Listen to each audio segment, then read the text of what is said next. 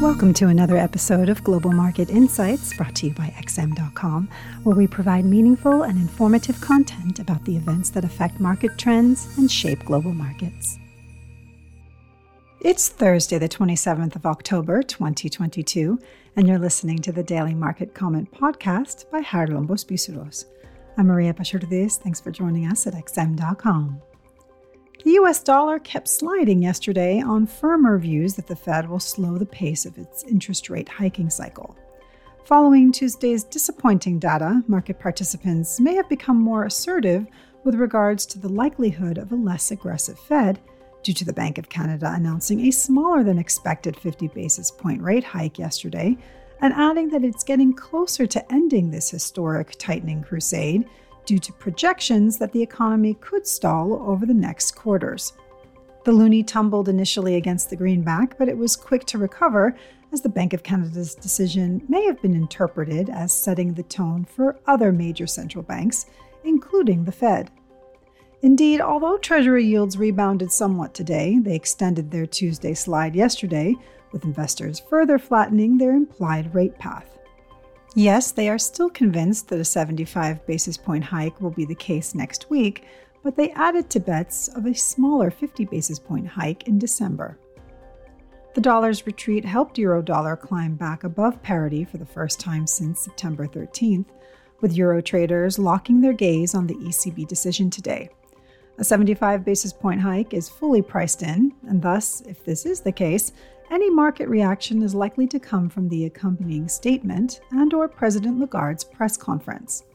With the euro's weakness hurting the eurozone trade balance and several policymakers expressing discontent towards that, the language is unlikely to lean towards the dovish side. Rather, officials may attempt to defend the common currency. This, combined with a sliding US dollar due to increasing hopes of a less aggressive Fed, may allow eurodollar to extend its latest recovery for a while longer.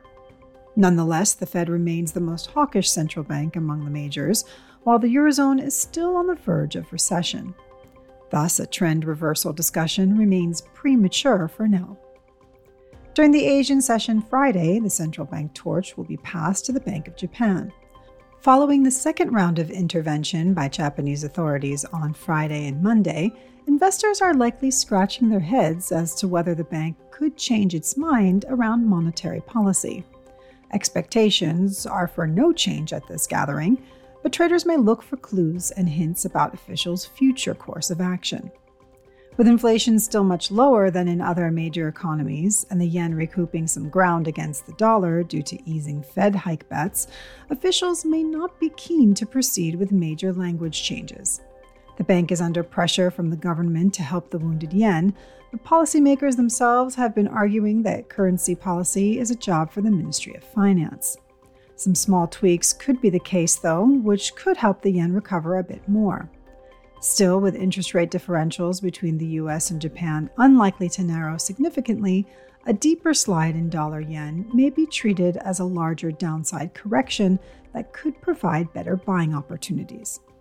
European shares extended their recovery yesterday, perhaps due to speculation that central banks around the world may start slowing the pace of their future rate increases. However, Wall Street did not cheer the narrative this time, as hopes about a monetary policy pivot were likely overshadowed by disappointing earnings results from Microsoft and Alphabet after Tuesday's closing bell. Wall Street is expected to open higher today, despite results from Facebook parent Meta Platforms and Samsung Electronics in after hours trading yesterday that spurred more worries of a downturn. Nonetheless, although the outlook for the stock market remains blurry, now may not be the time for a new lower low, at least not before next week's FOMC gathering. The market seems desperate for a Fed pivot, buying on any sign that confirms the narrative. Therefore, a larger recovery in equities during the next few sessions cannot be ruled out.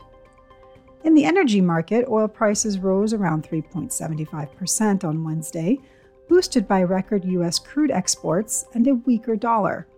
However, the gains were capped today in Asia, which may be indicative of lingering concerns about demand in China. Thanks for listening. This was today's Daily Market Comment here at XM.com. Thank you for listening to another episode of Global Market Insights brought to you by XM.com. For more in depth technical and fundamental analysis, be sure to visit www.xm.com forward slash research.